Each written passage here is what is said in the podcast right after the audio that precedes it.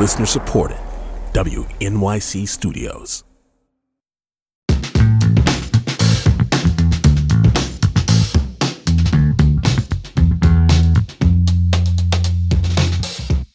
This is all of it on WNYC. I'm Allison Stewart. This Christmas Eve, we are dedicating our show to the best books of the year, books you might want to pick up for a last minute gift or for yourself. We don't judge. This year, many of the most celebrated novels were our Get Lit with All of It book club selections. To kick things off this hour, we'll begin with a novel that was a Booker Prize nominee and a New York Times Notable Book of the Year. And oh, by the way, it was written by a Nobel Prize winner. Kazuo Ishiguro's Klara and the Sun is a powerful and emotional examination of artificial intelligence and what it means to be human. Ish, as he likes to be called, is the winner of the 2017 Nobel Prize in Literature and the author of modern classics like The Remains of the Day and Never Let Me Go. His latest novel is set in a near future where a segment of the population has been genetically edited to be more intelligent. People in certain professions have been substituted by technology and kids are no longer in school, instead, spending their days taking classes on devices called oblongs. In this world, our narrator is Klara. Klara is an artificial friend, an AI designed to be a companion to kids dealing with loneliness or isolation. Klara isn't the newest model of AFs, but she is one of the most observant in the store where she is on display, waiting patiently for a kid to come and purchase her. That day finally comes. Klara seems to form a special connection with a teenager named Josie. Josie's mom seems reluctant to purchase Klara at first, but after some pleading from Josie, they take her home. Klara quickly learns a lot about her new family. Josie is very ill as a result of her mother's decision to have her genetically edited for intelligence or lifted. Josie's best friend and neighbor is a boy named Rick. He is extra isolated because, unlike Josie, he isn't lifted. And then there's Josie's mother, who has a secretive, disturbing plan for Klara in case Josie's health doesn't improve. Klara becomes dedicated to making sure that the mother's plan doesn't have to come to fruition, but can Josie be saved? Kazuo Ishiguro joined us as our Get Lit guest for the month of April, all the way from the UK. I began my conversation with Ish by asking him when he knew he was going to write this novel from the point of view of an AI entity. Quite late on, actually to be honest, I, I, I, hadn't really planned this to be narrated by an AI creature. It, uh, it, this story started off as a as a tiny little story for like a children's picture book um, back in 2014, something like that. And so I was thinking of it more in terms of like a, a teddy bear or a doll um, uh, th- that gets bought by a sick kid. Yeah. Um, it's just that I, I told this story to my my own daughter, um, who's who's a writer, but she was then a, working in a bookstore and knew all about children's books. And she said, "Look, that story is much too upsetting for for small children. There's no way you can go anywhere near kids with that story." And so I thought, okay, I'll, I'll, this can be a, a dark fable for adults. And that's when I thought, okay, it's not going to be a teddy bear or a doll. It's going to be an artificial intelligence creature. I'm curious of how you came upon Klara's voice. She says things in such a specific way, and I wanted just to read one sentence. This is when she meets Rick, Josie's friend, and Rick's kind of suspicious of her. And she says to Rick, Klara says to Rick, I hope we can soon talk again about these matters because I believe in many ways Rick and I have similar goals. It's a very specific cadence, a very specific way of speaking. How did you arrive at Klara speak? Well, I I tend to audition narrators, you know, I mean, mm-hmm. uh, because you know, way back in my career, I uh, I started off with a narrator, and I realized this was a wrong narrator. It's a wrong character narrating in the wrong voice, and I had to mm. start again. And ever since then, um, you know, characters don't get the job of narrating lightly, and so Klara had to audition for me quite a bit. So I, I, I thought it's quite an interesting way for her to talk, and actually some kind of uh, there's an English tradition of kind of servants or butlers or you know waiters in posh restaurants speaking like that. You know, would Sir care to have the main course now? I mean that that kind of thing. So, um, but she's she's not just being polite; she's being kind of slightly distant. And I thought because she's an AI person, I mean, as soon as she actually figures out a, a kind of a label for something or a phrase for something, she kind of sticks with it. She doesn't wait to see if that is what the, you know, the human race um, how how they normally express themselves. She just finds her own phrase for something, right? Um, and and and then she just sticks with it, you know. Um, as, you know, so she says, "Oh, that's that's giving privacy." Um, she mm-hmm. um, and she just finds a label, a verb, or, or a name for things, and it, once she's she's got one, it already changes, you know. And so, um, but I didn't want it to sound too like a machine. But I thought, yeah, this kind of slightly unfamiliar language we see how different children treat the AIs. There's a scene that sticks with Klara of an AI AF walking behind a teenager, and the AF's looking very sad. And then there's the group of kids who want to throw an AF across the room to see what happens. Yet all of the AFs seem to, especially Klara, want to be with families. Why do they want to be with families? Well, I mean that that's their mission. I, they don't necessarily need to be with families, but um, when Klara comes into the story, when she comes into the world, uh, she knows very, very little about the world. There's only two things that she knows. I mean, th- th- this is what I decided. You know, she wouldn't even be like a, a Martian with lots of Martian values that she's bringing with her. She would just be this kind of blank slate. Apart from two things, she knows that she's solar powered, so she's you know the sun is something that that that brings her nourishment and is a source of goodness. And the other thing she knows is that she and all her other AFs have been created to prevent teenagers from becoming lonely. So that's her mission in life, is to prevent loneliness. Uh, and for her charge, you know, wh- whoever she's charged with. So, um, so that that's really why you know why she ends up in a family. I mean, you know, she's got a mission, um, and in some ways, you know, she's like any any sort of a robot character. You know, she's got a mission and she's determined to fulfill it. It's just that in her case, I mean, she has a she has a goal that is to us um, a kind, benevolent one.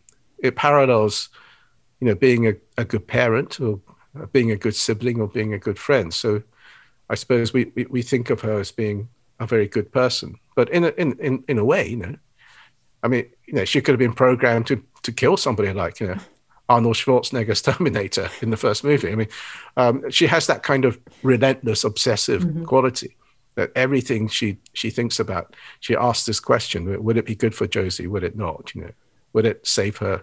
Would it would it help open out her life? There's a moment when Klara goes to Rick's house, and his mother Helen says, "One never knows how to greet a guest like you. After all, are you a guest at all, or do I treat you like a vacuum cleaner?" when you think about when one thinks about Klara, she could be a tool, a toy, a companion, an appliance. When and it's interesting because I called her an AI entity, you called her an AI creature. When you think about Klara, is she a toy? Is she a tool? Is she an appliance? Well, she's all those things, you know. I mean, I, I suppose we project all these things onto onto creatures um, and machines, and we all have pets and, and uh, you know, I, I think we probably project a huge amount onto pets that we have, you know. And I, I suppose what I wonder is how much we project onto each other mm. as human beings. You know, we, we, we think we love and we have these relationships and so on. Uh, I don't know how much of that is what, what we're projecting onto people. I don't know. But um, yeah, I mean, yeah, Klara is, I suppose, like a, I mean, in, in, 19th century literature, you often come across the governess, you know, the person. Mm.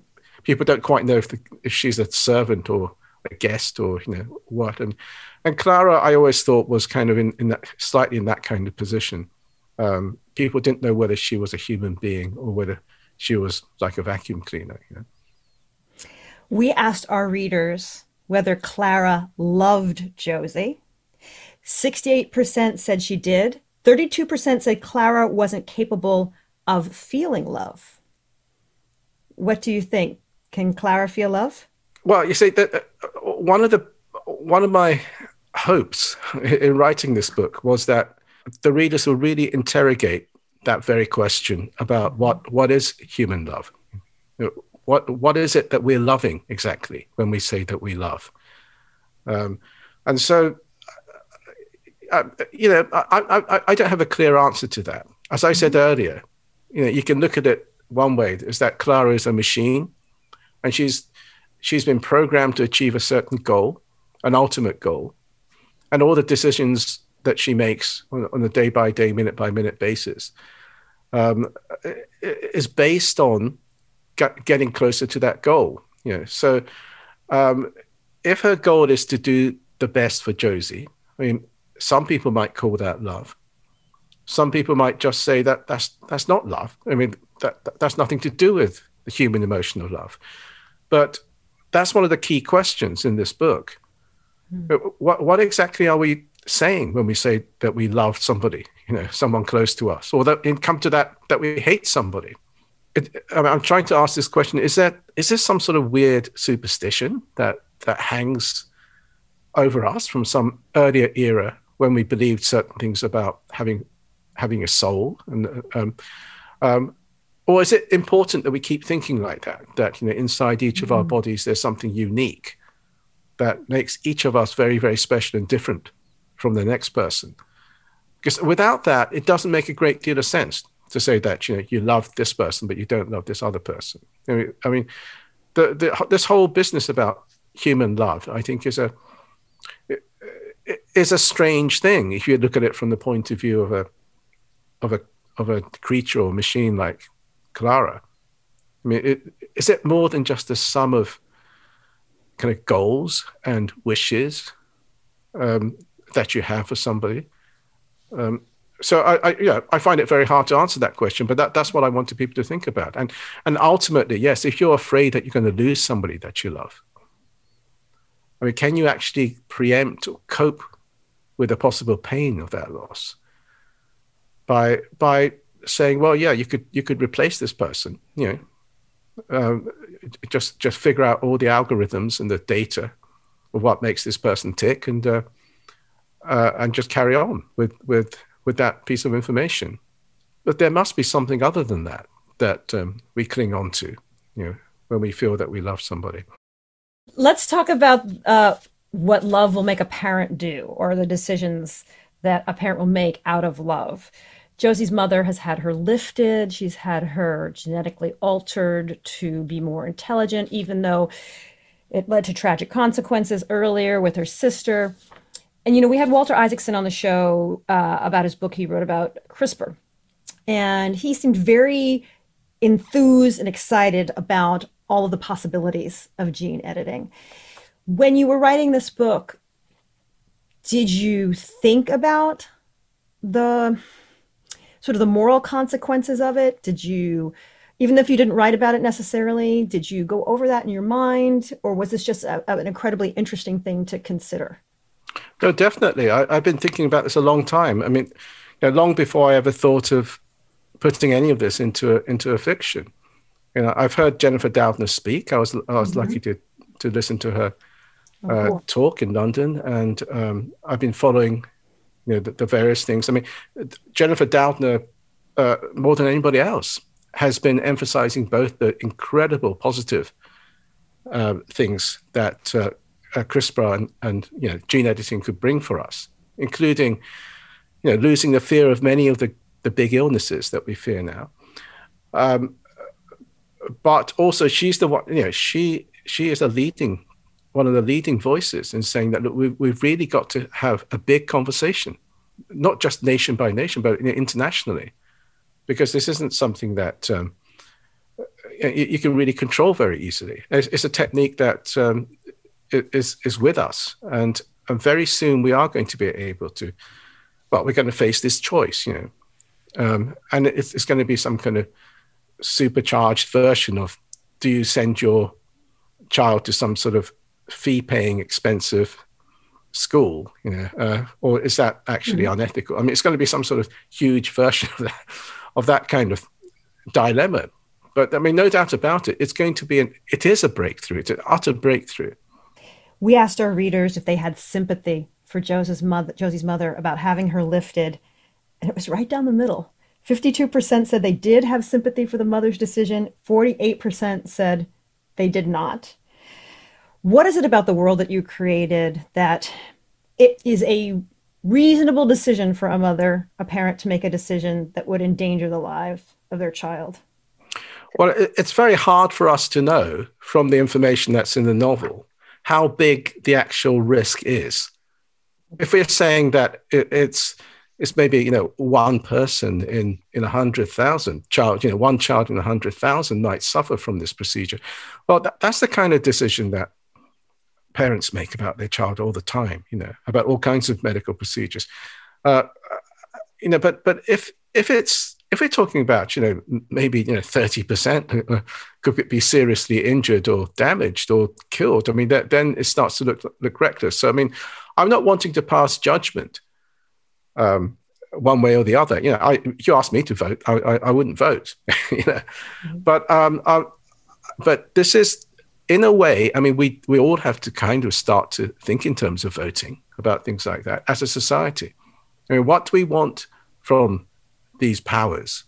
You know, I, I kind of think. Um, I mean, you know, one of the things that makes me um, very uneasy about it is is just looking at the way society is going right now. You know, the, the inequality that is opening up, mm. and the and and you know the ruthless sometimes the ruthless ways in which uh, adults do push their children towards certain kind of educational goals so that they can actually occupy the high, what, what is perceived to be the higher echelons of society.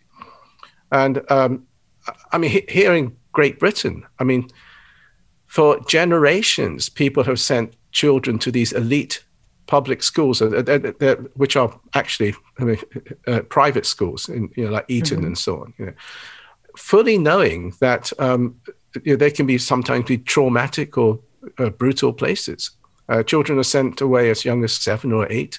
I mean, I'm not singling out Eton. I mean, Eton might be a mm. fantastic school, but um, um, you know, I think parents have, for generations, made that decision here in here in this country. You know, they themselves have gone to these schools and and they have nightmares about it. You know? but then they send their own children because they feel that's how you keep the, keep the power. You know, in in your sure. family. Um, the idea that the children could could fall down the social ladder is unthinkable. I don't know. These are these are very very difficult pressures that that come on parents, and I think the future we're facing right now, in terms of things like gene editing, um, and some of the some of the implications of AI, I think would actually put us in very difficult positions uh, as as parents and as human beings. It did, when you were speaking about that, it made me think of the huge scandal here in the states of people, well-known actors and actresses buying their children into colleges. And I don't know if you're familiar with that scandal, uh, that actually several sort of well known people had to go to jail because they were so determined to get their children into these elite colleges that they were willing to break the law and false resumes and have people take their tests for them. And it made me think of Helen and Rick and the lengths that this mother will go to for her son to get an education when you were thinking about the Helen Rick relationship and that just painful scene in the diner, what went into writing that scene where she has to basically debase herself? Well, yeah, but Helen, you see, I mean, she's feeling guilty because Helen is somebody who chose not to have her child kind of enhanced, you know, lifted as as, as, as mm-hmm. you know, they called it in the in the novel. Uh, but she feels bad about it you know, she thinks she didn't actually think enough about it, and it just happened by default. Um, and so she feels she owes Rick a huge amount. Mm. Um, and she's prepared to sacrifice a lot. She's prepared to sacrifice her dignity. You know, um, she's she's prepared to put herself through a huge amount of pain uh, with this guy that she once loved and doesn't love now, who treats her really badly, but happens to be the key to you know, getting Rick into into a halfway decent college. You know, but but this is the desperation of a mother who feels that um, because of her, her child kind of mm. missed the boat, and she's doing everything to to make up for that. Um, I mean, there is this very cruel side of parenting. Yeah, um, you know, parenting is is very difficult, and there's a very cruel side. Mm-hmm. Um, I mean, it's, it's, very cruel on the parent. You know, um, uh, so it, I guess you know, in many ways, Klara acts like a kind of surrogate parent, and she comes over like uh, an ideal parent in a way. You know, um, she never thinks of herself. She, you know, she's resourceful. She does everything to help her child. Um, but there are other parents in the book um, who who find parenting pretty tough. That was my conversation with Nobel Prize laureate Kazuo Ishiguro. His latest novel, Klara and the Sun, was a Booker Prize nominee and a New York Times Notable Book of the Year. Ish was our April Get Lit with All of It book club author.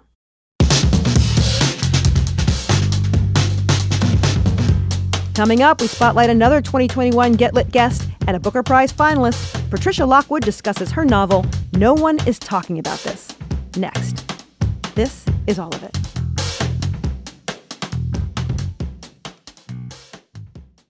On Notes from America, we have conversations with people across the country about how we can truly become the nation that we claim to be. Each week, we talk about race, our politics, education, relationships, usually all of them, because everything's connected. And you, our listeners, are at the center of those conversations. I'm Kai Wright. Join me on Notes from America, wherever you get your podcasts.